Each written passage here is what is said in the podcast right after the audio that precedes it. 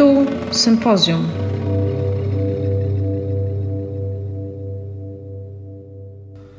Witamy Państwa serdecznie w odcinku specjalnym audycji Tu Sympozjum, audycji przygotowywanej przez grupę roboczą Sympozjum Wrocław siedemdziesiąt dwadzieścia.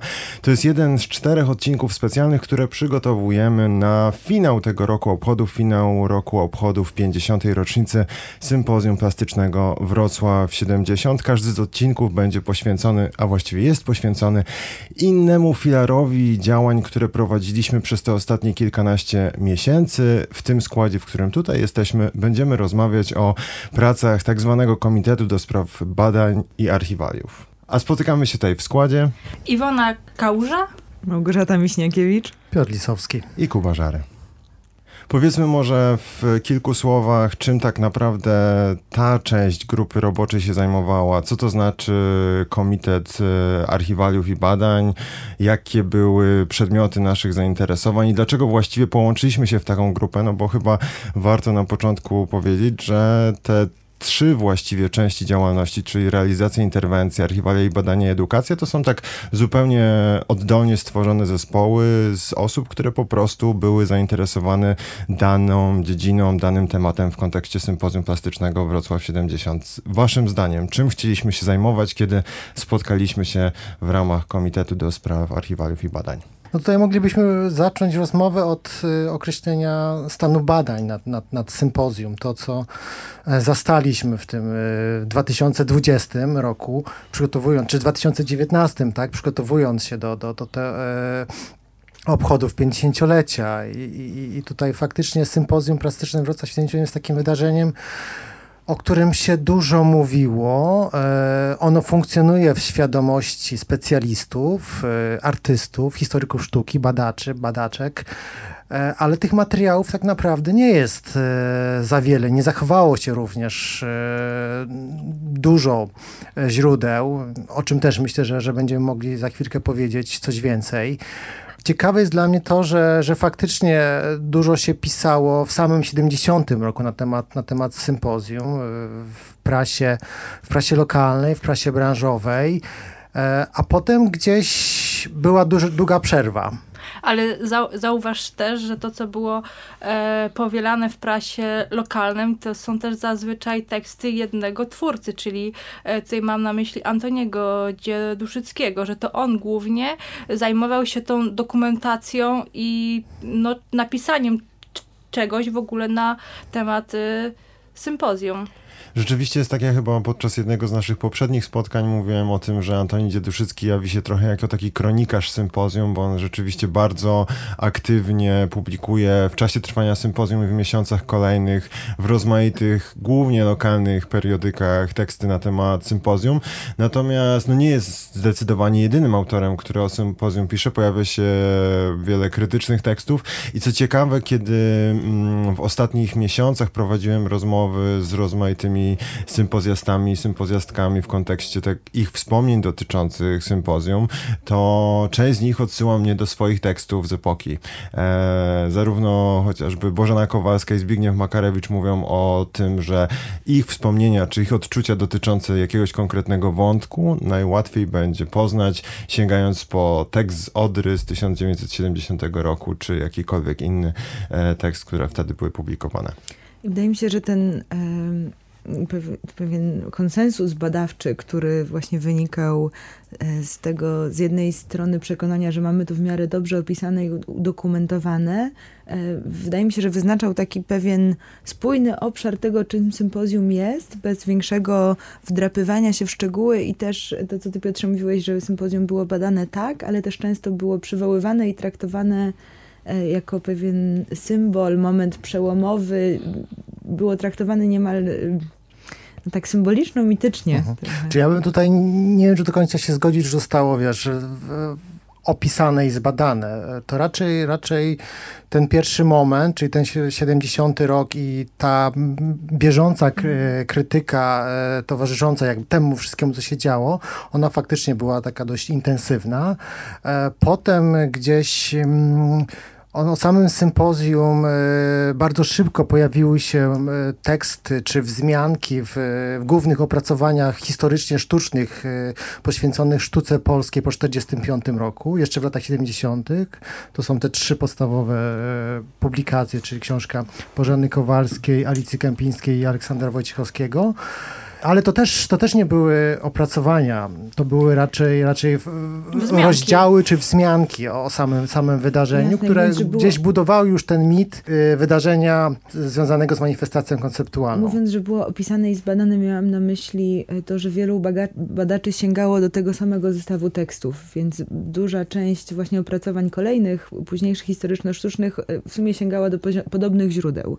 I wydaje mi się, że trochę punktem wyjścia dla nas w tym, przy tym przedsięwzięciu była próba sięgnięcia trochę dalej, czy znalezienia być może innych sposobów poznania czy patrzenia na sympozjum. No tak, już y, pierwszą próbę jak, y, walki z tym mitem y, manifestacji konceptualnej podjął właśnie Makarewicz y, w tym swoim opracowaniu z osiemdziesiątego trzeciego roku, gdzie w tym swoim tekście tytułowanym, to już też gdzieś padało w naszych spotkaniach i rozmowach, Ostatni zjazd awangardy, próbował odmitologizować trochę to sympozjum jako, jako e, manifestację sztuki konceptualnej. Nie, tylko finał awangardy w Polsce. No to wcale żaden mit nie jest.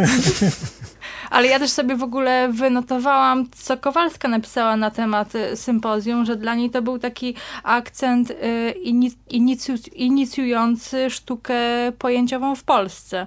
Więc to mi się wydaje jest bardziej mm, adekwatne. No ale właśnie to jest ten, ta, ta teza, że tutaj jest było ujawnienie się konceptualizmu, ujawnienie się sztuki pojęciowej, które wtedy, pamiętajmy, były używane dosyć zamiennie. No, myślę, że już w pewnym, w pewnym momencie było tak traktowane w sposób symboliczny, przełomowy. To była też zmiana dekady, zmiana systemu, jakoś tam politycznego systemu władzy. Natomiast no, już też późniejsze teksty, chociażby Luiza Nader w tym swoim chyba najbardziej komprehensywnym opracowaniu e, dotychczas pisała e, o, o tym, że... Oczywiście było też wiele innych prac, natomiast w swoim badaniu w książce poświęconej konceptualizmowi też się na tym aspekcie konceptualnym skupiała, więc wydaje mi się, że tutaj jest cały czas to napięcie, że już z czasem rozpoznajemy, że to nie było tylko o konceptualizmie, ale on bardzo długo wydawał nam się najciekawszy do dyskusji. No tak, bo właśnie, może to jest ten klucz, bo wydawał się najciekawszy dla, dla osób zajmujących się sympozjum i, i faktycznie te prace z tego obszaru, sztuki pojęciowej, czy, czy niemożliwej, czy konceptualnie, jakkolwiek byśmy to nazwali, one faktycznie były najbardziej zauważalne przez krytykę i też w mojej ocenie jedne z ciekawszych. Ale chyba trochę wracamy do tego, co Gosiu, ty powiedziałaś już kilka minut temu o takiej szybkiej mityzacji sympozjum. To znaczy, że bardzo krótki okres minął od momentu, kiedy sympozjum się zdarzyło, do momentu, kiedy stało się legendą, mitem i właściwie sposób jego postrzegania był bardzo jednowymiarowy i tylko z perspektywy tych prac pojęciowych, konceptualnych, które pojawiły się w ramach sympozjum, sympozjum było opowiadane. W roku tysiąc dziewięćset siedemdziesiątym do siedemdziesiątego pierwszego mamy pełne spektrum krytycznych tekstów dotyczących sympozjum. Od takiego chyba jednego z moich ulubionych tekstów Magdaleny Hniedziewicz, która rzeczywiście nawet bardzo współcześnie, bardzo w duchu tego, jak my rozmawiamy o sympozjum, opisuje to wydarzenie. Po Andrzeja Osękę, który mówi: przyjechali, najedli się, wyjechali i nic po tym nie, nie zostało. A później zaledwie kilka lat mija i sympozjum jest opisywany już właśnie jako ten symboliczny pierwszy zjazd konceptualistów. Mi się wydaje, że do tego mitu y, narodzin konceptualizmu przyczyni, przyczyniły się też dwa wydarzenia z siedemdziesiątego roku, czyli Plener w Osiekach kilka miesięcy później, a potem Katalog Sztuki Pojęciowej, czy ta wystawa zrównująca dzieło z katalogiem i z dokumentacją, gdzie pojawiały się prace zarówno z Osiek, jak i z sympozjum. Natomiast grupa artystów, y, która pojawiała się w tych wszystkich trzech wydarzeniach, to To była ta grupa, która uznała za kolebkę na awangardę, czy kolebkę sztuki pojęciowej. Więc wydaje mi się, że pewien mit wynikał też z ciągłości i rozwijania pewnych koncepcji, które się pojawiły, które niekoniecznie były dominujące w trakcie całego sympozjum. Tutaj bym dodał, jeżeli chodzi o źródła, na których się opieraliśmy, czy które są poświęcone sympozjum, pracę magisterską Edwarda Salińskiego, która została mhm. napisana w siedemdziesiątym czwartym roku, czyli zaraz Świeżo. po sympozjum, co też jest, myślę, bardzo, bardzo ciekawe i interesujące, w, na Uniwersytecie Mikołaja Kopernika w Toruniu, która w jakim stopniu w moim odczuciu jest też takim głównym źródłem, na którym bazował Makarewicz, pracując nad katalogiem w tysiąc dziewięćset osiemdziesiątym trzecim roku. Próbuję sobie przypomnieć, z jakim zestawem materiałów chodziliśmy na te pierwsze spotkania grupy roboczej, to znaczy od czego my wychodziliśmy. I na pewno rzeczywiście był na stole katalog z tysiąc dziewięćset osiemdziesiątego trzeciego roku, był tekst Luizy Nader, Sympozjum Wrocław siedemdziesiąt, Przestrzeń Niemożliwego. Ta praca magisterska to też nie jest materiał um, powszechnie dostępny, powszechnie dostępny ale podobnie jest ze stenogramami, do których o których istnieniu część z e, uczestników prac grupy roboczej mogła się dowiedzieć na przykład właśnie z tekstu Luizy Nader, gdzie one są cytowane, ale to też ma, materiał, który e, powszechnie dostępny, e, kiedy startowaliśmy pracę, nie był. Tak, tak naprawdę stenogramy pojawiają się w jakim stopniu w pracy magisterskiej Salińskiego i potem przytacza je Luiza Nader w swojej książce Konceptualizm P R L już z lat dwutysięcznych. No tak naprawdę to mi się wydaje, że te stenogramy są jednym z ważniejszych dokumentów, jeśli idzie o sympozjum, bo e, można z nich e, wyczytać, jak tak naprawdę było, tę atmosferę, która wokół tego e, wydarzenia wykiełkowała, jak te spotkania e, przebiegały, bo też to, co historycy sztuki wcześniej napisali, to już jest pewna ich inter- interpretacja, tak? Którą po prostu my, kol- my kolejny raz e, e, poddajemy w- własnej, e, a to już jest materiał taki naprawdę de facto źród- źródłowy, e, z którego my już bezpośrednio czerpiemy pewne e, no, informacje. Czyli tak podsumowując, tych materiałów, którymi dysponowaliśmy, które zachowały się po sympozjum, jest stosunkowo niewiele. Mamy do dyspozycji stenogramy, które są tutaj faktycznie bardzo ważnym źródłem informacji i, i też oddającym charakter tego wydarzenia, co też podkreśliły nasze działania ze stenogramami w czasie roku obchodów i, i mam tutaj na myśli czytanie performatywne, ale oprócz tego tak, mamy dokumentację fotograficzną już projektów zgłoszonych na wystawę w Muzeum Architektury, wykonaną przez Michała Diamenta czy Zdzisława Holuka, ale także Tadeusza Rolkę. Mamy kilka Kilkanaście opisów, maszynopisów zgłoszone, ze zgłoszonymi projektami, które są częściowo w kolekcji M W W, częściowo w, znajdują się w zbiorach Ossolineum. I mamy... Mamy szereg pism, które wysyłało Towarzystwo Miłośników Wrocławia w celu próby realizacji tych prac, które z- zostały zaproponowane, więc wiemy, że coś naprawdę wokół tego się działo i że dążono do tego, żeby te prace pow- powstały. Mamy regulamin, mamy no, kosztorys, który też, z którego też można dużo wyczytać, bo wiemy, co jak mniej więcej było zakładane pod kątem fi- finansowym. Ehm, więc tak naprawdę no, sa- same zdjęcia, które są też e, bardzo bo- bogatym źródłem informacji. E, No i chyba właściwie to tak naprawdę tyle, nie? No i kilka, kilka prac obiektów, tak. y, plansz z, z projektami, które, które się zachowały. Może że... warto tutaj wspomnieć też o takiej pracy z jednej strony twojej, Piotrze, i Muzeum Współczesnego przy zbieraniu y, wszystkich tych materiałów w formie katalogu i wystawy, ale też warto, wydaje mi się, wspomnieć o tej pracy sieciowania, gdzie te materiały pochodzące z różnych instytucji, różnych archiwów y, udało się dzięki uprzejmości tych wszystkich archiwów zebrać brać razem na stronie, tak żeby kolejni badacze i badaczki mogli do nich sięgać już w nieco bardziej spójny i komprehensywny sposób. Na to chciałem zwrócić uwagę, że kiedy mówimy mamy to, mamy tamto, to oznacza, że to po prostu istnieje i wiemy, że to istnieje, ale praca nad tym, żeby dotrzeć do tych materiałów, często kosztowała wiele wysiłku, bo one rzeczywiście są mocno rozproszone. Tutaj jest ta legendarna historia Ośrodka Dokumentacji Sztuki, który kilka lat po sympozjum został został rozwiązany, a materiały, które zostały przez niego zgromadzone, pojechały na makulaturę i Jerzy Ludwiński, Zbigniew Makarewicz musieli je sposobem z tego skupu makulatury wydobywać. Doszło do pierwszej próby przeprowadzenia organizacji takiego Centrum Badań Artystycznych zostaliśmy zatrudnieni jako referenci w Wydziale Kultury do tej sprawy. No, w ciągu dwóch lat niestety nie zrobiliśmy imprez, które miałyby charakter przecinania wstęg i tak dalej. Zgromadziliśmy dokumentację właśnie no, zgodnie z założeniami. No i wobec tego rozwiązano ten ośrodek przy okazji łączenia Wydziałów Kultury Wojewódzkiego i Miejskiego. Musieliśmy zdać te zbiory dokumentacji, no potem tam nasi szpiedzy zatelefonowali nam, jedna z pań z Wydziału Kultury z województwa, że panowie trzeba coś z tym zrobić, bo to wywożą nam makulaturę.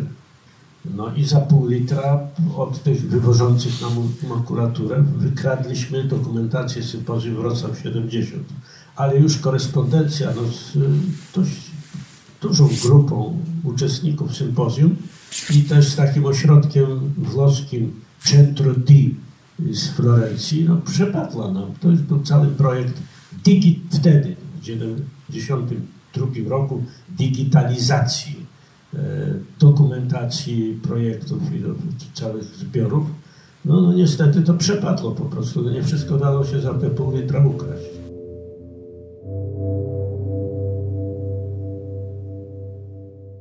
Ale oczywiście nie jest żadną tajemnicą, że takiego spójnego katalogu materiałów archiwalnych, materiałów źródłowych mm, dotyczących Sympozjum Plastycznego Wrocław siedemdziesiąt do tej pory nie było.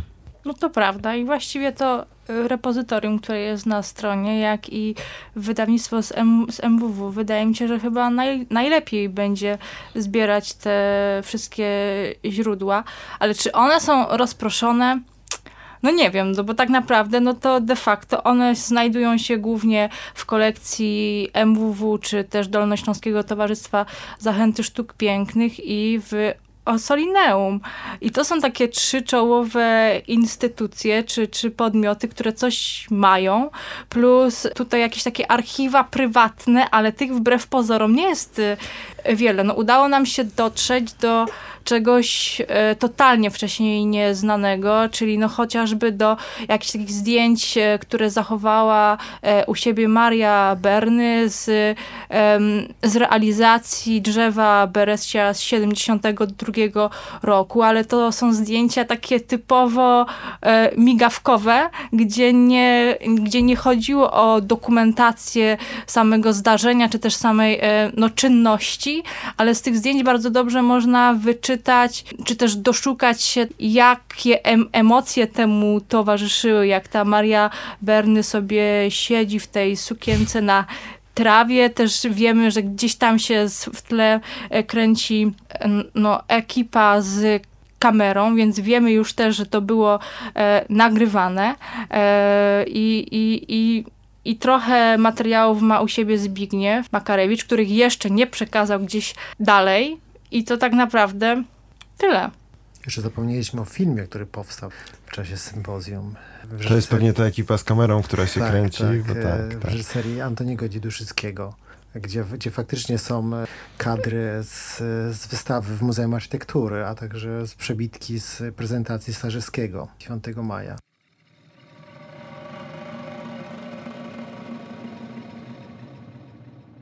Artyści śmiało atakują dziś całe nasze otoczenie, starając się przede wszystkim podnieść zwykłą rzeczywistość do rangi sztuki. Sympozjum Plastyczne Wrocław siedemdziesiąt niewątpliwie spełniło już swoje społeczne zadanie jako przegląd tego rodzaju eksperymentów i jako wstęp do dyskusji o nich. Niemniej wypada żałować, że jak dotychczas tylko nieliczne z projektów, nawet z tych najprostszych do wykonania, skierowano do realizacji. W ten sposób trudno jest bowiem dokonać szerszej konfrontacji zamierzeń twórczych i ich oddźwięku społecznego. Takim właśnie sprawdzianem możliwości masowego odbioru nowego dzieła sztuki współczesnej była realizacja kompozycji pionowej nieograniczonej Henryka Stażewskiego. dziewiątego maja tysiąc dziewięćset siedemdziesiątego roku, w Dniu Święta Zwycięstwa, blisko pięćset tysięcy osób oglądało dziewięć barwnych strumieni światła skrzyżowanych nad miastem. Przeprowadzone wywiady, jak również opinie prasy wykazały, że dzieło Henryka Stażewskiego stało się w świadomości społecznej jakby nowym symbolem pokoju, symbolem spokojnego nieba.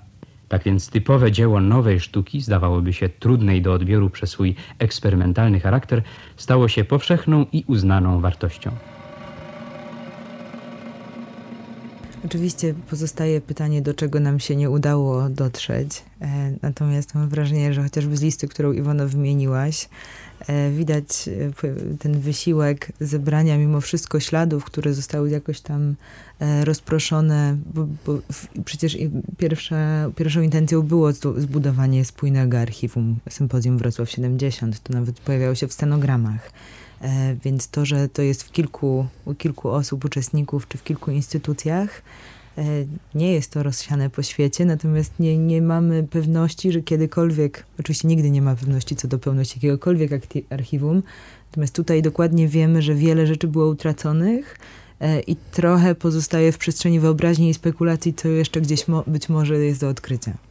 Tego jest bardzo wiele, tak myślę, w sensie, że tego, co jeszcze jest do odkrycia, no bo przecież my sami w toku jakichś tam naszych dociekań na, natknęliśmy się już na kilka sprzeczności, no chociażby jak badania Misiaka, które dowodzą o tym, jak szeroko to wydarzenie było przez mieszkańców Wrocławia odbierane, a to, co my zrobiliśmy, czyli też coś, co jest bardzo ważne, a czego może nie poruszyliśmy, to to, że my wracaliśmy do tych organizatorów, rozmawialiśmy z nimi i pytaliśmy się teraz po latach tak naprawdę, więc z perspektywą pięćdziesięciu lat, jak według nich to sympozjum wyglądało i okazywało się, że dla nich, w ich odczuciu, to wydarzenie wcale nie miało takiego szerokiego wydźwięku w społeczeństwie.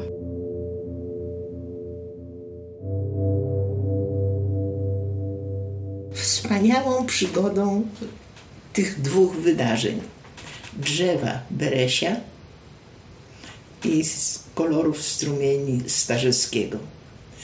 I oczywiście kilka projektów ludzi wartościowych, mądrych, którzy tworzyli piękne rzeczy, ale nierealizowalne. Mhm. Wie pani, ja kiedyś w życiu, no każdy z nas jest w jakimś sensie artystą, coś tam tworzy, coś tam myśli, coś tam planuje. Ale nie każdy, jakby to powiedzieć, każdy uważa to, co robi, za fragment swego życia, a nie za jakąś nadzwyczajną budowlę dla całego świata. Mhm. Natomiast ta grupa skupiona wokół Jurka Ludwińskiego uważała, że potrafi swoimi wizjami przebudować cały system społeczny, nie polityczny, społeczny. To się nie uda.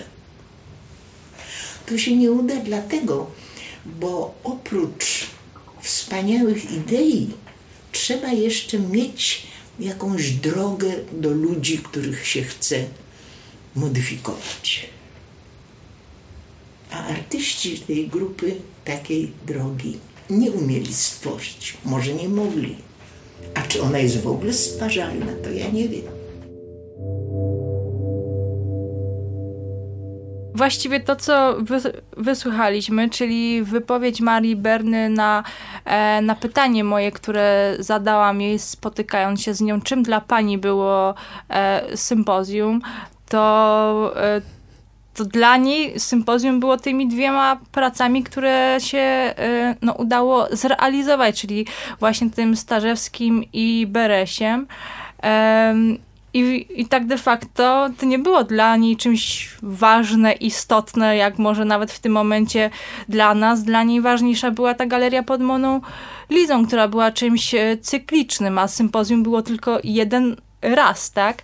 Więc właściwie te rozmowy nasze z wieloma ludźmi, którzy pamiętają to wydarzenie, myślę, że na wiele wątków nowych nas jakoś tam zaczęły naprowadzać, ale też coś, co trzeba mieć na pewno wzgląd na to, że to, co oni mu- mówią w tym, mo- w tym momencie, to jest ich jakaś taka ponowna interpretacja tego wydarzenia, bo mu- mówią to z perspektywą pięćdziesięciu lat. Może coś nawet y, tają, bo też to, co e, trzeba mieć na uwadze, to to, że naturalnym jest, że ludzie przekazują nam to, co chcą, żeby było przekazane z kolei dalej, tak? Więc my też tak trochę y, bazujemy na pewnych danych, pewnych informacjach, które możliwe, że są nawet niepełne. Ja myślę, że w kontekście tego, co powiedziałaś, o tym, jaki jest charakter historii mówionych, które zbieramy, które dotyczą Sympozjum Plastycznego Wrocław siedemdziesiąt, to jest ich słabość i siła jednocześnie, bo e, zawsze, kiedy wysłuchuje się czyjeś opowieści, to słucha się wspomnień tej osoby, perspektywy tej osoby na to wydarzenie. I to, że jeszcze jesteśmy w stanie tych historii wysłuchać przynajmniej z kilku perspektyw, to daje nam szansę zrozumienia, jak to wydarzenie miało zróżnicowany charakter dla jego uczestników i że ono było zdecydowanie bardziej zniuansowane niż ten mit, o którym powiedzieliśmy sobie chwilę temu. To było wydarzenie, które miało wiele różnych aspektów i z wielu różnych stron można na nie spoglądać. Ale też obydwoje przecież przeprowadziliście rozmowy, w których padał zupełnie inny obraz znaczenia, wagi sympozjum i tego, jak ono było odbierane, czy tak jak powiedziałaś, Iwono, ma być zapamiętane, czy przekazane dalej. Przed chwilą wysłuchaliśmy fragmentu rozmowy z Marią Berny. Ja rozmawiałem kilka tygodni temu z Bożeną Kowalską, która od razu na wstępie rozmowy powiedziała mi, że ona nieczęsto wraca do tego wydarzenia pamięcią, że stenogramy, kiedy ja jej przesłałem je pocztą, trzymała w ręku po raz pierwszy i nigdy wcześniej nie widziała zapisów rozmów z sympozjum w siedemdziesiątym roku.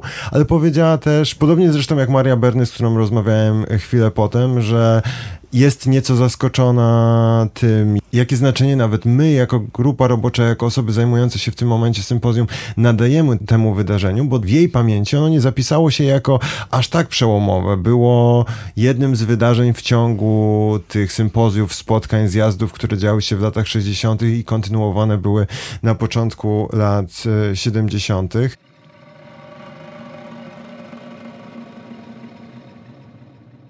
I widzi pan, ja jakoś y, y, y, współuczestnicząc we wszystkich takich działaniach, nie, nie mam takiego wrażenia, że ono było, to sympozjum akurat y, y, ważniejsze niż inne wydarzenia, jak plenery w Osiekach, tak, jak, tak. Y, jak Puławy y, i, i wiele, jak... jak y, sympozja Złotego Grona w Zielonej mhm. Górze.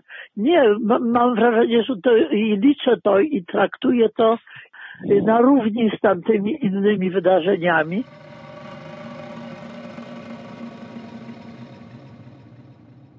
Jest na pewno różnica i znowu to jest różnica perspektywy między nami, którzy to wydarzenie oceniamy już tylko z perspektywy pięćdziesięciu lat, które od niego upłynęły. Nie mamy możliwości, nie mamy dostępu do tego osobistego doświadczenia, a między uczestnikami i uczestniczkami, którzy nakładają na to jeszcze właśnie to osobiste doświadczenie. I dla nich może to wyglądać zupełnie, zupełnie inaczej.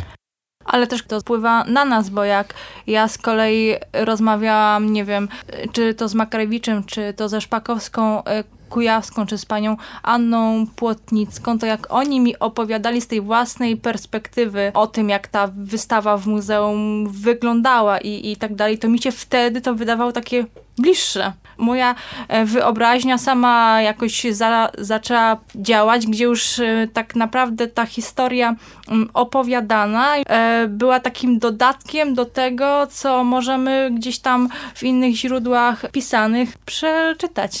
Wspominał już Piotrek o performatywnym czytaniu stenogramów, performatywnym czytaniu sympozjum i trochę chyba taki, trochę teraz opisałaś pomysł, jaki ja miałem na to wydarzenie, bo właśnie wydaje mi się, że kiedy siedzieliśmy w Muzeum Współczesnym Wrocław i kiedy czytaliśmy te stenogramy z podziałem na role, to że znów to sympozjum stało się nieco bardziej realne, nieco bardziej namacalne. Oczywiście wszyscy, tak jak tutaj siedzimy, znamy tekst scenogramów, chociaż nie są one powszechnie dostępne, no to pracując nad Sympozjum Wrocław siedemdziesiąt dwadzieścia wszyscy mieliśmy z nimi styczność, ale usłyszenie ich na żywo z drobnymi, co prawda skrótami, ale w tym tempie, w którym one były wypowiadane z podziałem na role, nagle sprawiło, że te sytuacje stały się bliższe, że zrozumiałe stało się, że ktoś w swojej wypowiedzi totalnie odlatywał w przestrzenie, które dla innego uczestnika mogły być zupełnie niezrozumiałe, żeby podyskutować o przyszłości konceptualnej, pojęciowej, przyszłości sztuki, a dla, dla drugich było spotkaniem organizacyjnym przed umieszczaniem form przestrzennych w przestrzeni miasta. Ja miałam wrażenie, że podczas tych czytań scenogramów bardzo wybrzmiały takie bardzo zasadnicze różnice co do w ogóle rodzaju uprawianej sztuki i rozumienia jej roli, które do, też niuansują bardzo to, to, to rozumienie sympozjum jako manifestacji jednej, a zanikania drugiej. Skoro już um, wprowadziliśmy do rozmowy temat czytania performatywnego sympozjum, to może to jest dobry moment, żeby w ogóle porozmawiać o tym, jakie formy działań zainspirowały archiwalia i badania, którymi zajmowaliśmy się, między innymi zajmowaliśmy się właśnie tym podczas tego roku pięćdziesiątej rocznicy Sympozjum Plastycznego Wrocław siedemdziesiąt. No ja pamiętam doskonale, jak spotykając się e, pierwszy raz w grupie, to była od razu mówione, że trzeba zrobić repozytorium zbierające te wszystkie e, materiały i, i tak dalej, ale też e, dziewczyny, między innymi Zofia Reznik, tutaj po prostu zaproponowała, że chciałaby zrobić konferencję artystyczno-naukową. E, no wydaje mi się, że chyba nie powinniśmy może tu, tu, tutaj mówić za nie, tylko może w, wysłuchajmy, co e, same organizatorki mają na ten temat do powiedzenia. Udało nam się zorganizować konferencję artystyczno-naukową zatytułowaną Czy badania artystyczne? Tak samo zresztą jak i nasz tercet i udało nam się też zorganizować czy zaanimować taką grupę osób, które zajmują się tematem badań artystycznych na różnych poziomach, żeby się zsieciowały, żeby się wymieniały wiedzą, obserwacjami, pomysłami. Trzeba też wspomnieć o tym, że ta grupa ma, ma obecnie trzysta dziewięćdziesiąt sześć członków, także jest to całkiem spora grupa. Początkiem była konferencja, którą przeprowadziłyśmy online i tutaj wiele osób zostało sprowadzonych do tej grupy właśnie poprzez online i poprzez naszą konferencję. I zapraszamy do niej przede wszystkim. Ja myślę sobie też o tym, że taką w ogóle fundamentalną ideą naszego działania jest to, co ty powiedziałaś, Zośka, jest przede wszystkim sieciowanie i w pewien sposób też pączkowanie i pomnażanie wiedzy.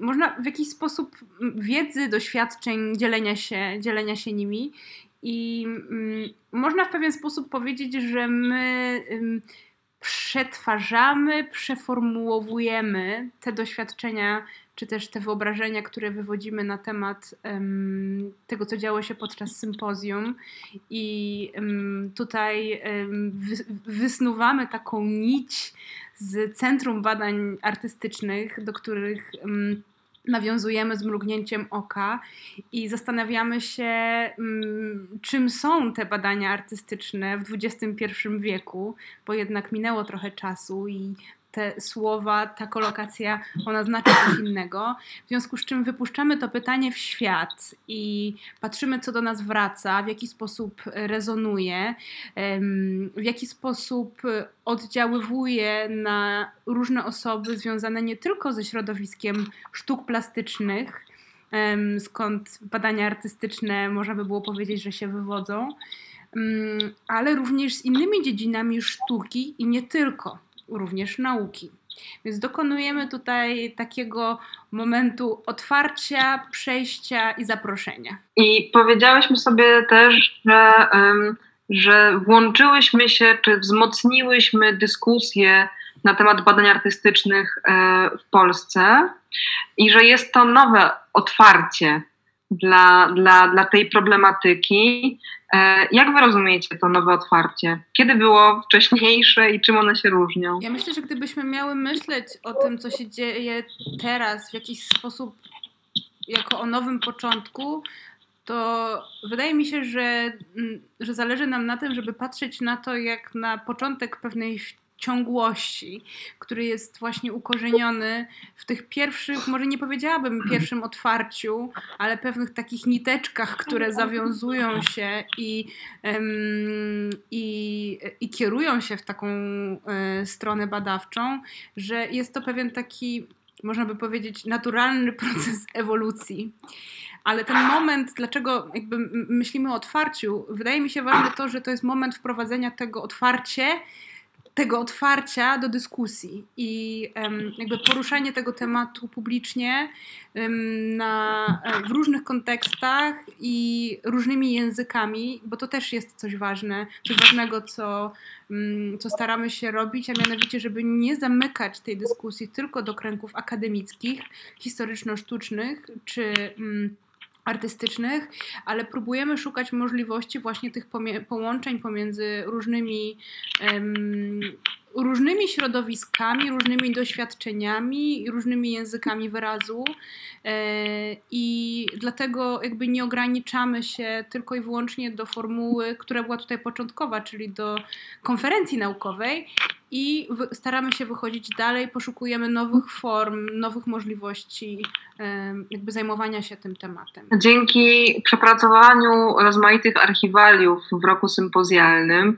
udało się ujawnić też ten potencjał badawczy w, w praktyce artystów, artystek, których byśmy może o, o takie podejście nie podejrzewali. I na przykład tutaj ujawniła się jako badaczka artystyczna Barbara Kozłowska, która gdzieś była nieobecna obok Zbigniewa Makarewicza i Jerzego Ludwińskiego, którzy byli założycielami i, i aktywnymi twórcami tego historycznego C B A.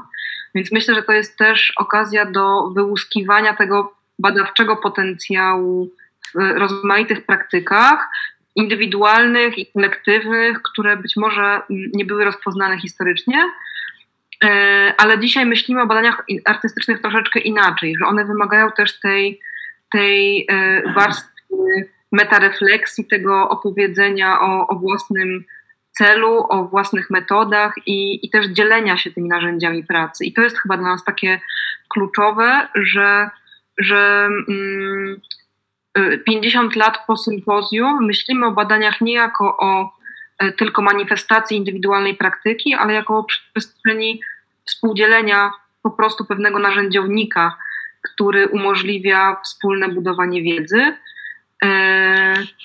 I my też szukamy, szukamy takich możliwości, żeby poszerzać swoje horyzonty jako terce C B A.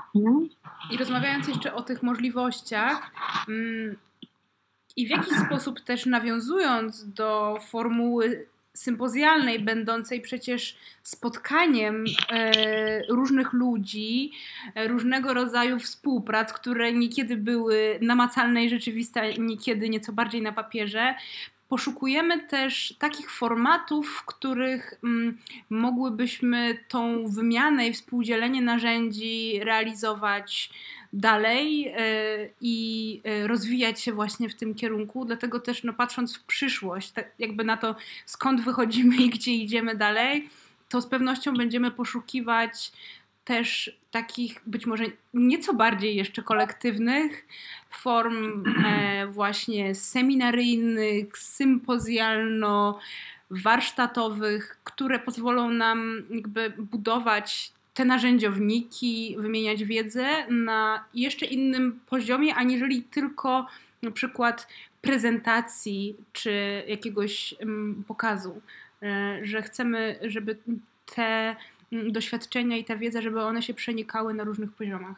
A tymczasem na tej stronie internetowej czy badania artystyczne kropka p l można znaleźć archiwum kart metodologicznych, które powstały i zainspirować się tym, jak robią to inni, ale też, ale też przesłać nam swoje, swoją kartę metodologiczną, czyli informacje o tym, na czym polega przedsięwzięcie, które ktoś robi, i jakby włączyć się do tej platformy wymiany um, metod.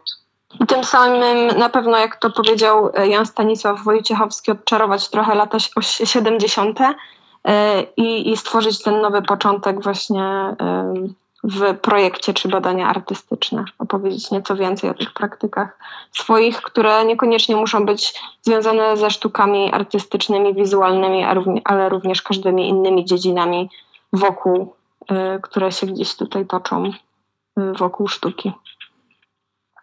Wydaje mi się też, że to, co się wydarzyło wokół sympozjum, ma szczególne znaczenie pod względem takim, że udało się jakby zobaczyć te minione praktyki, pewnego rodzaju fakty historyczne z nieco innej perspektywy. Tak jak powiedziałaś, Paulina, trochę je odczarować, trochę je zdemitologizować i sprawić, że one stały się jakby bliższe, ale stały się też możliwe do, nie wiem, jakiejś ponownej eksploracji, ponownego włączenia, czy też wykorzystania w nowych projektach, czy inicjatywach, tak jak zresztą wydarzyło się podczas licznych wydarzeń i przedsięwzięć tutaj w ramach sympozjum. Ale myślę, że dla nas konkretnie to ma takie znaczenie, że po Czuliśmy, poczułyśmy to ukorzenienie, że to nie przychodzi znikąd, że ta potrzeba spotykania perspektywy naukowej, artystycznej nie tylko, że to nie jest coś nowego, że to nie jest tylko dwudziesty pierwszy wiek, ale właśnie, że możemy to wywodzić z pewnych praktyk, co do których myślę, że nie należy jakby ich mierzyć dzisiejszą miarą, ale spróbować zobaczyć właśnie, z czego możemy czerpać, co możemy ponownie wykorzystywać, czym możemy się zainspirować w taki żywy i obecny sposób, a nie tylko właśnie poprzez wspominanie czy czytanie o tym jako o konkretnych wydarzeniach, które miały miejsce pięćdziesiąt lat temu.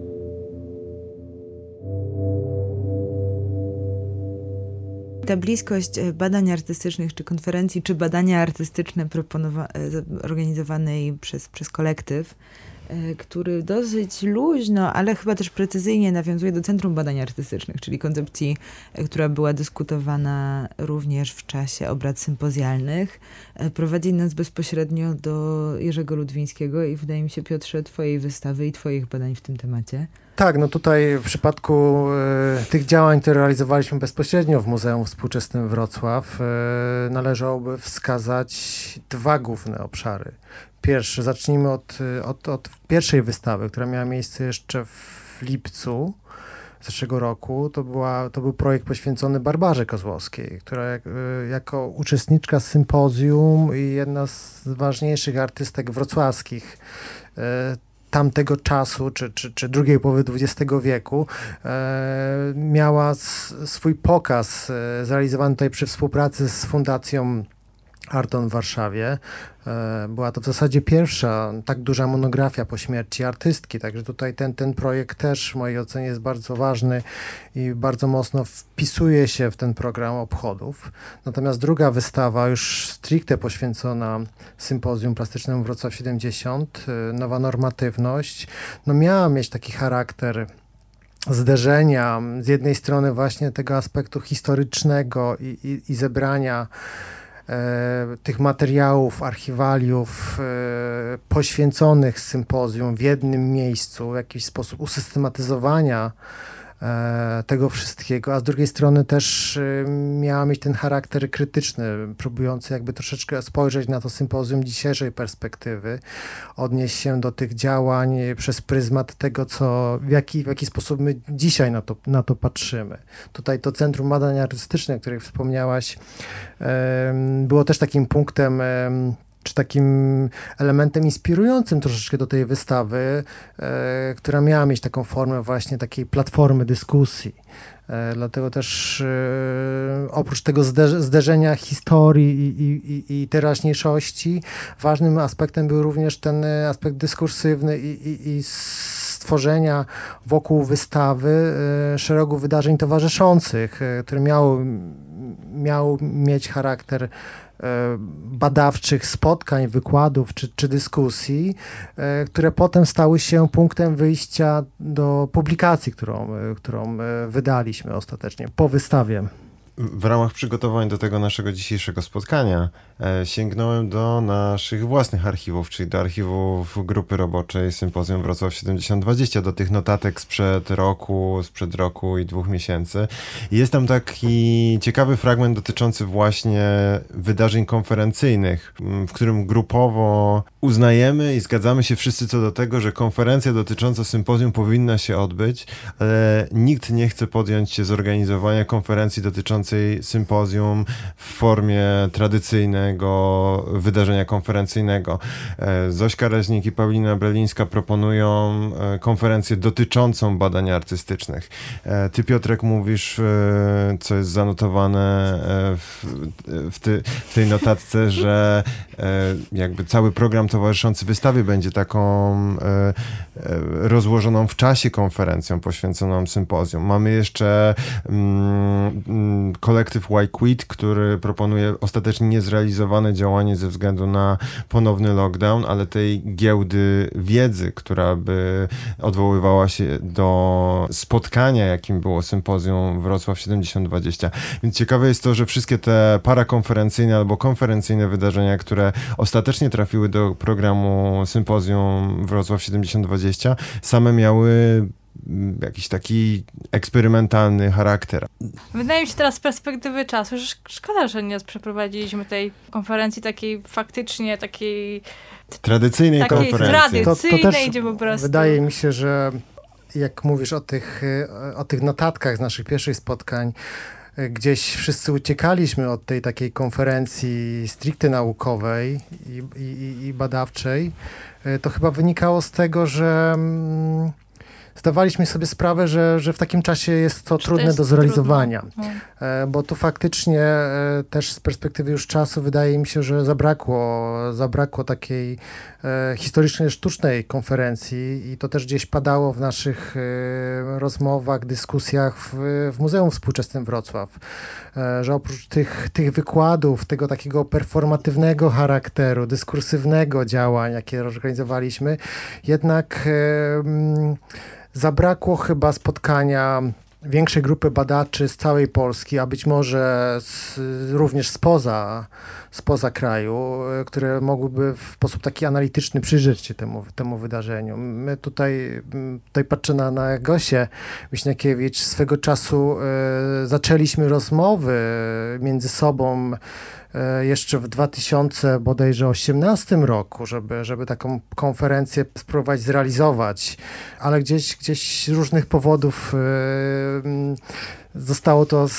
z zatrzymane wówczas i, i, i wtedy jak wróciliśmy do, do tematu w dwa tysiące dziewiętnastym, no już yy, wówczas wydawało mi się, że, że, że nie mamy na to czasu, żeby, żeby móc zorganizować konferencję, zapraszając badaczy z całej Polski. Chcieliśmy sobie na zakończenie odcinka zmapować przestrzenie, które wciąż są do zagospodarowania, e, jeśli chodzi o archiwalia, badania Sympozjum Plastycznego Wrocław siedemdziesiąt. To jest taka pierwsza. Natomiast zanim przejdziemy do tego finału, to chciałem cię, Piotrek, zapytać, czy poprosić cię, żebyś powiedział trzy słowa na temat samego, samej treści tego programu towarzyszącego, bo na razie nie powiedzieliśmy tak naprawdę, jakie wydarzenia składały się, oprócz tego, że to było rozłożone w czasie, dyskursywne, deliberacyjne.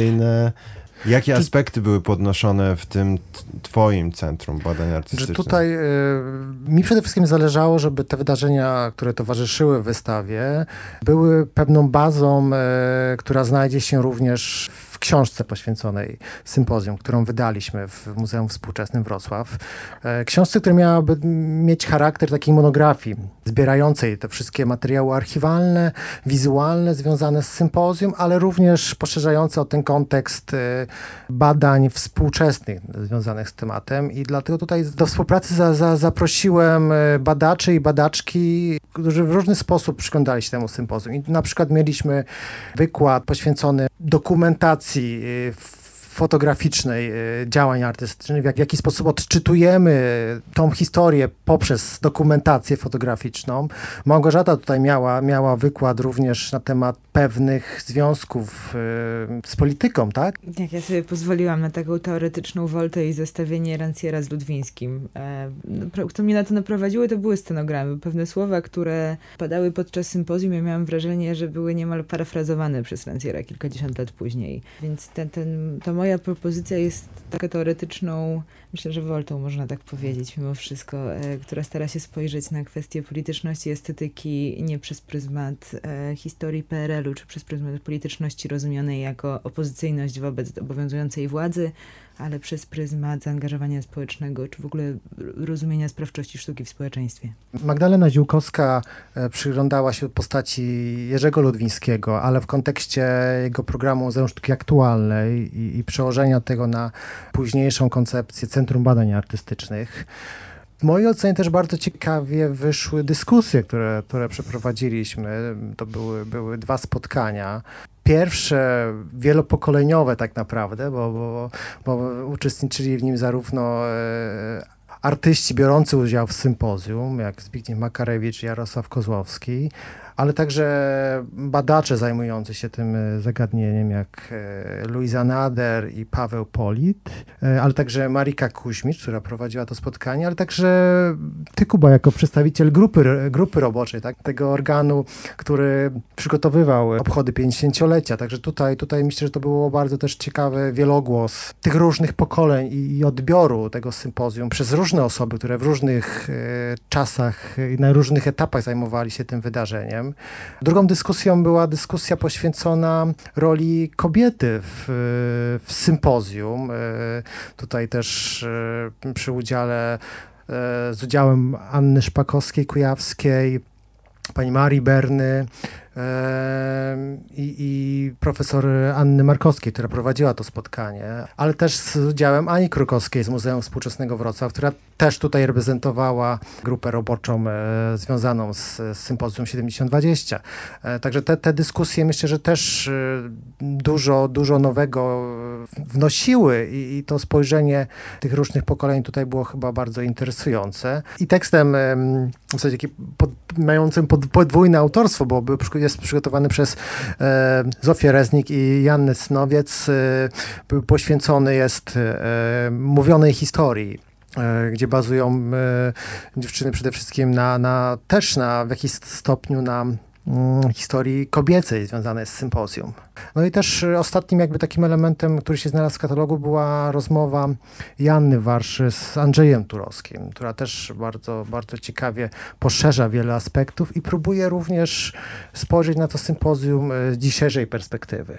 Takim ogólnym ujęciem na temat sympozjum, próbującym też troszeczkę przyjrzeć się stanowi badań nad, nad tym wydarzeniem, ale też ukazaniem roli Jerzego Ludwińskiego w, w w kreowaniu sympozjum Wrocław siedemdziesiąt był mój tekst, który jakby miał troszeczkę spinać całą, to, całą tą historię. Myślę, że takim dobrym kontrapunktem, nieco bardziej popularno-naukowym do tej ogromnej publikacji redagowanej przez Piotra były edytony organizowane przez kolektyw Kariatyda i tutaj warto polecić uwadze słuchaczy o rozwinięcie i rozbudowanie hasła Wrocław siedemdziesiąt, ale, ale nie tylko tych haseł, było takim istotnym działaniem służącym popularyzacji w szerszy sposób i w bardziej dostępny wiedzy o sympozjum. Ale też w ogóle pojawiły się, jeśli wcześniej ich, ich nie, nie było, biografie twórców, którzy brali udział w sympozjum. To Twórczyni. Też była cała,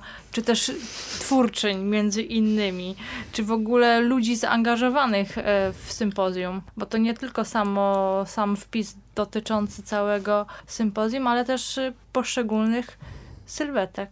Rozmawialiśmy na początku o stanie badań, czy stanie wiedzy dotyczącej sympozjum i ja jestem pewien, że ja gdzieś na laptopie mam screen tej wersji sprzed edytonu, wersji hasła Sympozjum Plastyczne Wrocław siedemdziesiąt.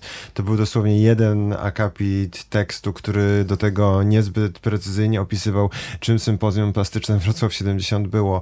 Dzisiaj po tym roku obchodów, chociażby właśnie w takim popularyzatorskim sensie, można zajrzeć do internetu i dowiedzieć dowiedzieć się w dość wszechstronny sposób, czym było Sympozjum Plastyczne Wrocław siedemdziesiąt, jakie były jego efekty, rezultaty, ale też na przykład właśnie jak można odczytywać sympozjum z perspektywy udziału kobiet w tym wydarzeniu, jaka była rola artystek i organizatorek, krytyczek, kuratorek w ramach sympozjum. Wiemy, że ich było bardzo niewiele w, w składzie wszystkich uczestników sympozjum, natomiast jest to niewątpliwie bardzo interesujący wątek, który także został opisany w ramach jednego z edytanów. Może warto wspomnieć, że program towarzyszący, który powstał przy okazji wystawy Nowa Normatywność, też jest do znalezienia w internecie, chyba na Facebooku i stronie M W W, więc z tymi dyskusjami i badaniami też można się zapoznać później. To jest taki w ogóle mimowolny efekt tego, że obchody trwały w czasie pandemii, trwały w czasie lockdownów, instytucje kultury były zamknięte i w większości pewnie, gdybyśmy w tradycyjnej formie zorganizowali te obchody i wszystkie te spotkania w Muzeum Współczesnym Wrocław, czytanie performatywne, inne punkty programu po prostu odbyłyby się w przestrzeni przy publiczności, to prawdopodobnie nie moglibyśmy dzisiaj Państwa zaprosić do odtworzenia ich w internecie na rozmaitych fanpage'ach i na profilach na YouTubie, a w ten sposób zostaje trwały ślad po Sympozjum Wrocław siedemdziesiąt dwadzieścia. Natomiast warto może też wspomnieć o tym, że tak jak ten stan badań, już używajmy tego, tego określenia, mógł doprowadzić do pogłębionej, krytycznej refleksji nad sympozjum i tutaj między innymi konferencje i inne działania krytyczne, o których już wspominaliśmy, mógł doprowadzić do takich działań popularyzatorskich, jak, jak na przykład właśnie edytony, które uzupełniały informacje o Sympozjum Plastycznym Wrocław siedemdziesiąt, sympozjastkach, sympozjastach na Wikipedii. Zresztą słowo sympozjasta i jego pochodna sympozjastka zostało przywrócone polszczyźnie ze względu właśnie na to, że jeden z edytonów poświęcony był uczestniczkom sympozjum. Tak, yy, trzecią ścieżką odnoszenia się do archiwaliów, do dokumentacji są takie działania zupełnie spekulatywne, już absolutnie deliberacyjne, które yy, sympozjum stawiają jako temat do rozmowy na temat tego nie jak było, ale jak mogło być, czy jak mogłoby być.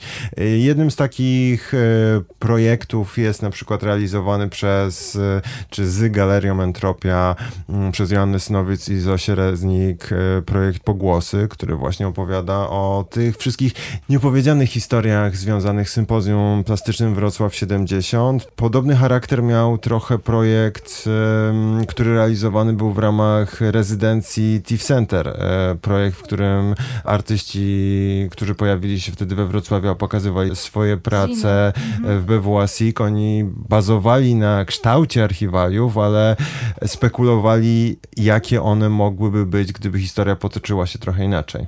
No masz rację. Tutaj Konrad Trzeszczkowski i Marta Tomiak przyjechali na rezydencję do Wrocławia, odwiedzili różne instytucje kultury, porozmawiali z osobami zaangażowanymi w sympozjum i potem sami stworzyli tak naprawdę dwa ziny, taką własną opowieść o sympozjum.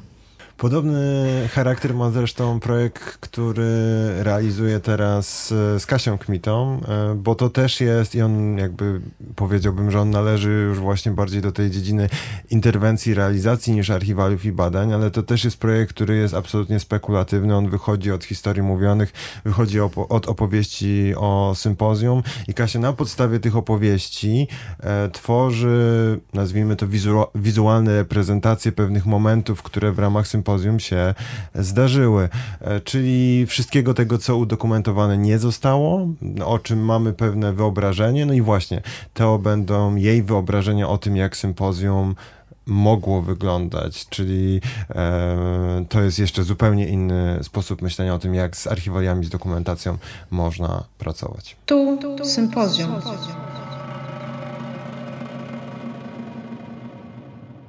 Wiesz co, ja bym tutaj może, Kuba, jeszcze no. dodała do tego, co ty mówisz, czyli do tego innego patrzenia trochę na, na archiwalia i na historię mówione działanie Jolanty Nowaczyk w Złotym Kiosku. Przecież gdzie... A to było fajne bardzo, no. Gdzie ta młoda ar- artystka po prostu we współpracy z Anną Szpakowską-Kujawską podjęła się próby odtworzenia działania performatywnego, które w siedemdziesiątym roku nie doszło do skutku, gdzie tak naprawdę no, nie, nie udało się mimo, mimo tego postępu technologicznego, innych możliwości i, i tak dalej tego zrealizować i przeprowadzić, ale niewątpliwie doszło do pewnej więzi mię, międzypokoleniowej, bo rozmawia, rozmawiając z Jolantą Nowaczyk na ten temat, ona bardzo mocno podkreślała to, jak w ogóle ważne dla niej było to odniesienie się teraz przez nią jako ar- artystkę młodą i współczesną do tego, co było pięćdziesiąt lat wstecz. I też dla w ogóle samej y, Anny Szpakowskiej, y, Kujawskiej, było to bardzo ważne i o- ona też trochę czuła w tym taką nadzieję, że jednak może uda się to zrealizować. No nie udało się, ale, ale myśli, mi się wydaje, że tutaj dla nich obu było to bardzo ważne i po prostu cenne. Tak, ale też ta współpraca pomiędzy Nowaczyk i Szpakowską-Kujawską doprowadziła do ważnego wtrętu takiego też badawczo-akademickiego, czyli do tej erraty wprowadzonej do katalogu.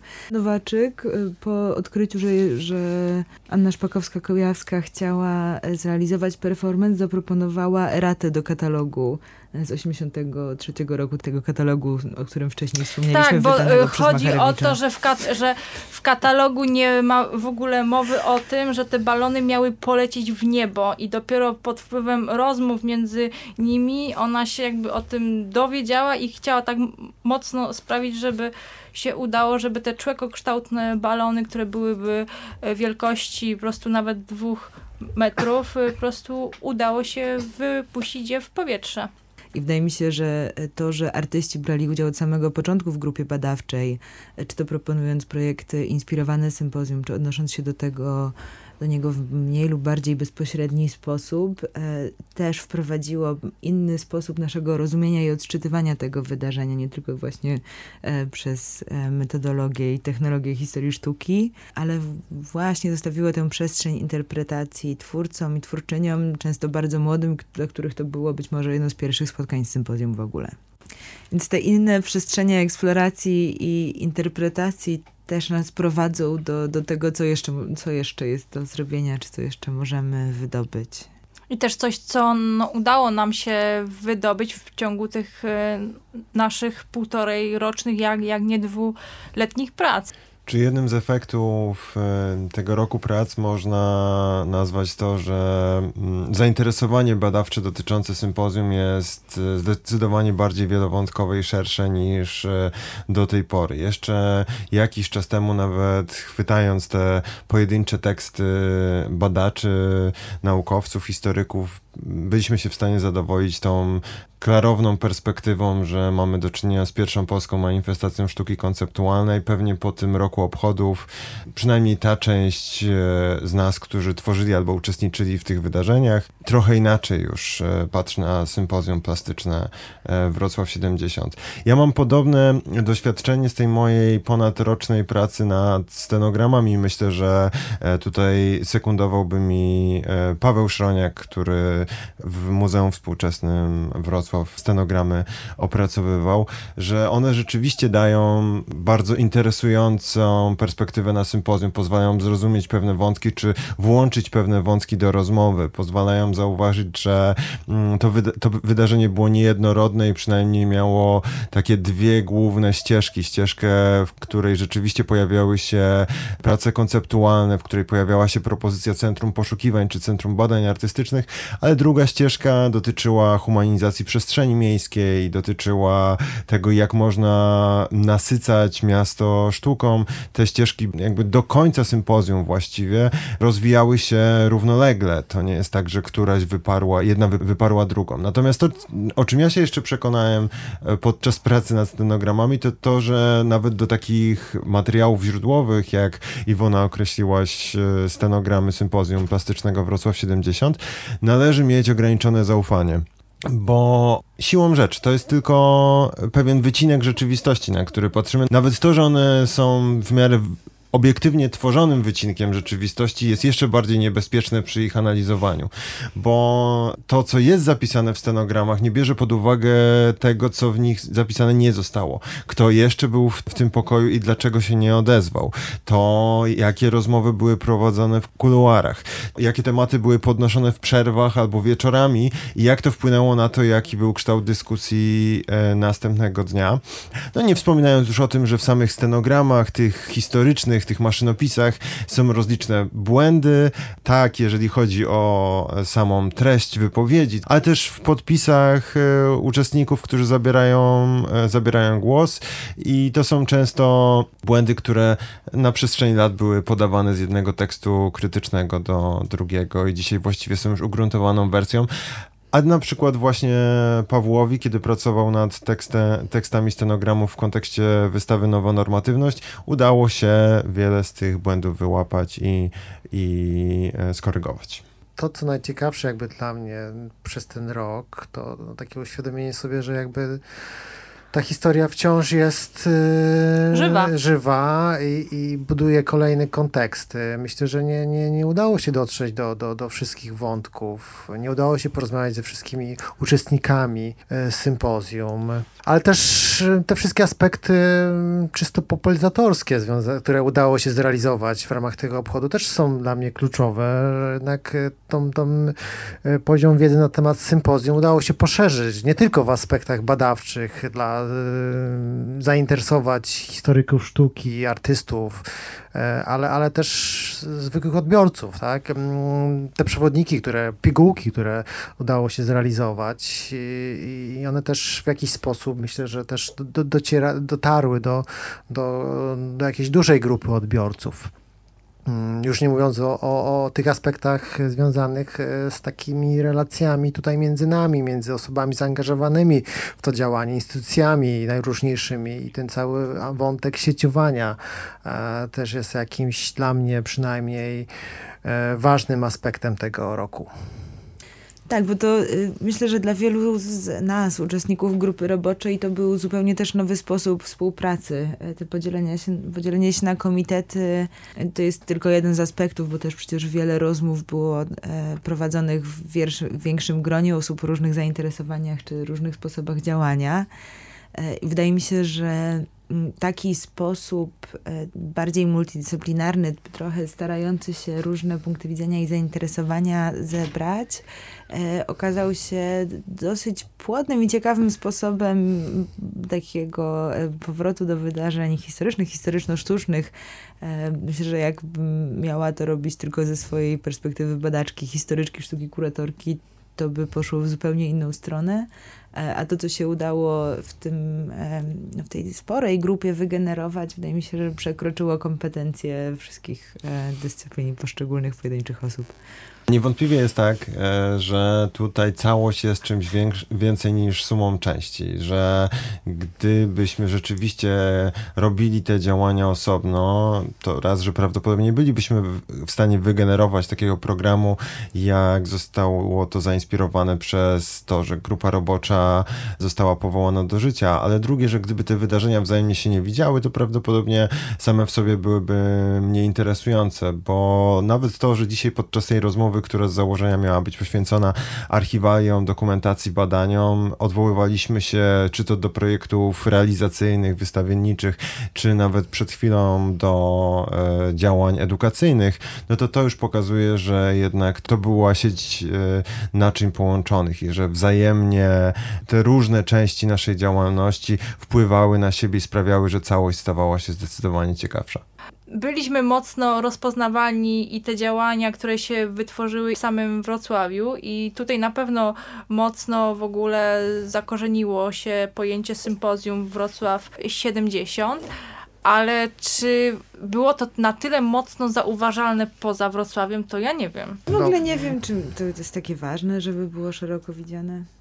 Tak, to, to, to jest prawda. Znaczy na pewno nie w kontekście tego, o czym rozmawiamy dzisiaj, nie? No, że pewno, z perspektywy nie. badań nad sympozjum, to to, czy to na ten krótki odcinek dwa tysiące dwudziestego roku, czy to miało jakąś taką bardzo szeroką recepcję i popularność, to nie jest bardzo istotne.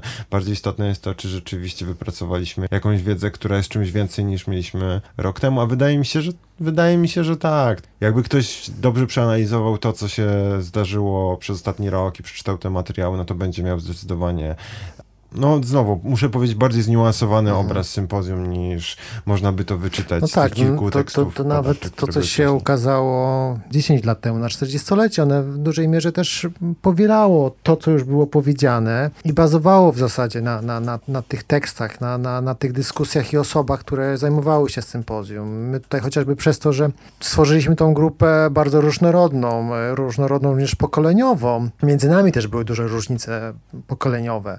Byli zaangażowani zarówno artyści, krytycy, kuratorzy, aktywiści, różne osoby pałające się najróżniejszymi działaniami. Myślę, że też to sprawiło, że to spojrzenie na to sympozjum było bardzo różnorodne. Chociażby od, od dyskusji w Muzeum Współczesnym Wrocław z badaczami poświęconymi, zajmującymi się historią sztuki, po, nie wiem, spotkania związane związane z, nie wiem, z y, przygotowaniem posiłków, tak, inspirowanych sympozjum, czy pracami zgłoszonymi na sympozjum. Wydaje mi się, że ten eksperyment, ja trochę potraktowałam ten rok, to sympozjum siedemdziesiąt dwadzieścia, trochę jako eksperyment w możliwości innego rodzaju badania, czy podchodzenia do tego typu y, wydarzeń, czy, czy, czy rodzaju sztuki, czy rodzaju manifestacji przeszłości i, i mi się wydaje, że koniec końców to był na pewno bardzo ciekawy eksperyment i wydaje mi się, że jednak udany. Wiecie, no ja na przykład sympozjum potraktowałam w kontekście e, dziedzictwa niematerialnego, więc to, to też jest całkiem inne spojrzenie, które do tej pory nie było w ogóle brane jakoś tam w badaniach czy w historii sztuki pod e, uwagę. Przez ten cały rok zestawialiśmy te materiały źródłowe w postaci tekstów i, i tym podobne właśnie z tym, co było nam e, przekazywane. I to jest taka w ogóle dodatkowa wartość, bo gdybyśmy w tym momencie nie zarejestrowali tego, co m- mówi Berny, Szpakowska, Makarewicz i cały szereg innych osób, to, to po prostu no, nie zostałoby dla pokoleń. Elementów związanych z tym, co ty, Iwona, określiłaś jako niematerialne dziedzictwo, czy y, po prostu nie, niespisana historia, y, jednak trochę jeszcze zostało i nawet w rozmowach w grupie roboczej pojawiły się pomysły, żeby y, spojrzeć na inne elementy historii Wrocławia czy regionu, y, które też jeszcze nie są tak mocno spisane, czy udokumentowane, czy zbadane. Tutaj masz na myśli y, Bolesławiec, tak? I, i to, co I działo Nowa się Ruda, po... I ziemia zgorzelecka, jest tego sympozjum. Trochę. Mhm. No jak, naj, jak najbardziej, bo też tak naprawdę to y, wydarzenia są bardzo enigmatyczne, a wydawać by się mogło w ogóle bardzo ważne, będące taką próbą kon, kontynuacji y, tego, co tutaj y, sympozjum zainaugurowało w środowisku. Mi się bardzo podoba ta myśl o tym takim wieloaspektowym eksperymencie, który, jak sama Gosia powiedziałaś przed chwilą, chyba możemy uznać za udany. I na pewno poza tym, co wypracowaliśmy, czy udało się wypracować, jeśli chodzi o archiwalia i badania nad Sympozjum Plastycznym Wrocław siedemdziesiąt, to to jest doświadczenie, którym możemy chyba bazować, jeśli chodzi o kolejne projekty. Także kolejne projekty związane z historią sztuki, bo to jest niewątpliwie bardzo interesujący sposób yy, patrzenia na yy, wydarzenie historyczne. Wydaje mi się, że w jakiś sposób przez to, że yy, ta perspektywa była taka szeroka i yy, ten filtr nie był szczególnie wyśrubowany, to znaczy, że nie, nie mieliśmy konkretnego pomysłu na to, jakiego rodzaju działania włączamy w obchody, i każdy z członków grupy roboczej mógł zaproponować takie działanie, jakie jemu, jakie dla niego wybrzmiewało z sympozjum. To sprawiło, że to sympozjum stało się dla nas naprawdę dużo bardziej złożoną opowieścią, dużo bliższą opowieścią też pod pewnymi względami, bo, no bo naprawdę mieliśmy okazję przyjrzeć mu się z bardzo różnych perspektyw, z perspektywy bardzo różnych tematów i też czasami takich drobniutkich wątków, które dla całego sympozjum miały może minimalne znaczenie, ale były bardzo fajnym punktem wyjścia do opowiedzenia jego historii na nowo.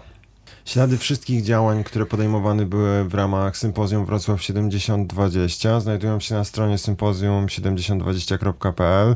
Tam repozytorium, ale tam też całe archiwum. No właśnie, bo teraz ta strona już się stała też zbiorem archiwów tego roku, pięćdziesiątej rocznicy obchodów Sympozjum Plastycznego Wrocław siedemdziesiąt. Tam wszystko to do znalezienia. A dzisiaj o archiwaliach, dokumentacji, badaniach nad Sympozjum Plastycznym Wrocław siedemdziesiąt w ramach Sympozjum Wrocław siedemdziesiąt dwadzieścia opowiadali Iwona Kałuża, Małgorzata Miśniakiewicz, Piotr Lisowski i Kuba Żary.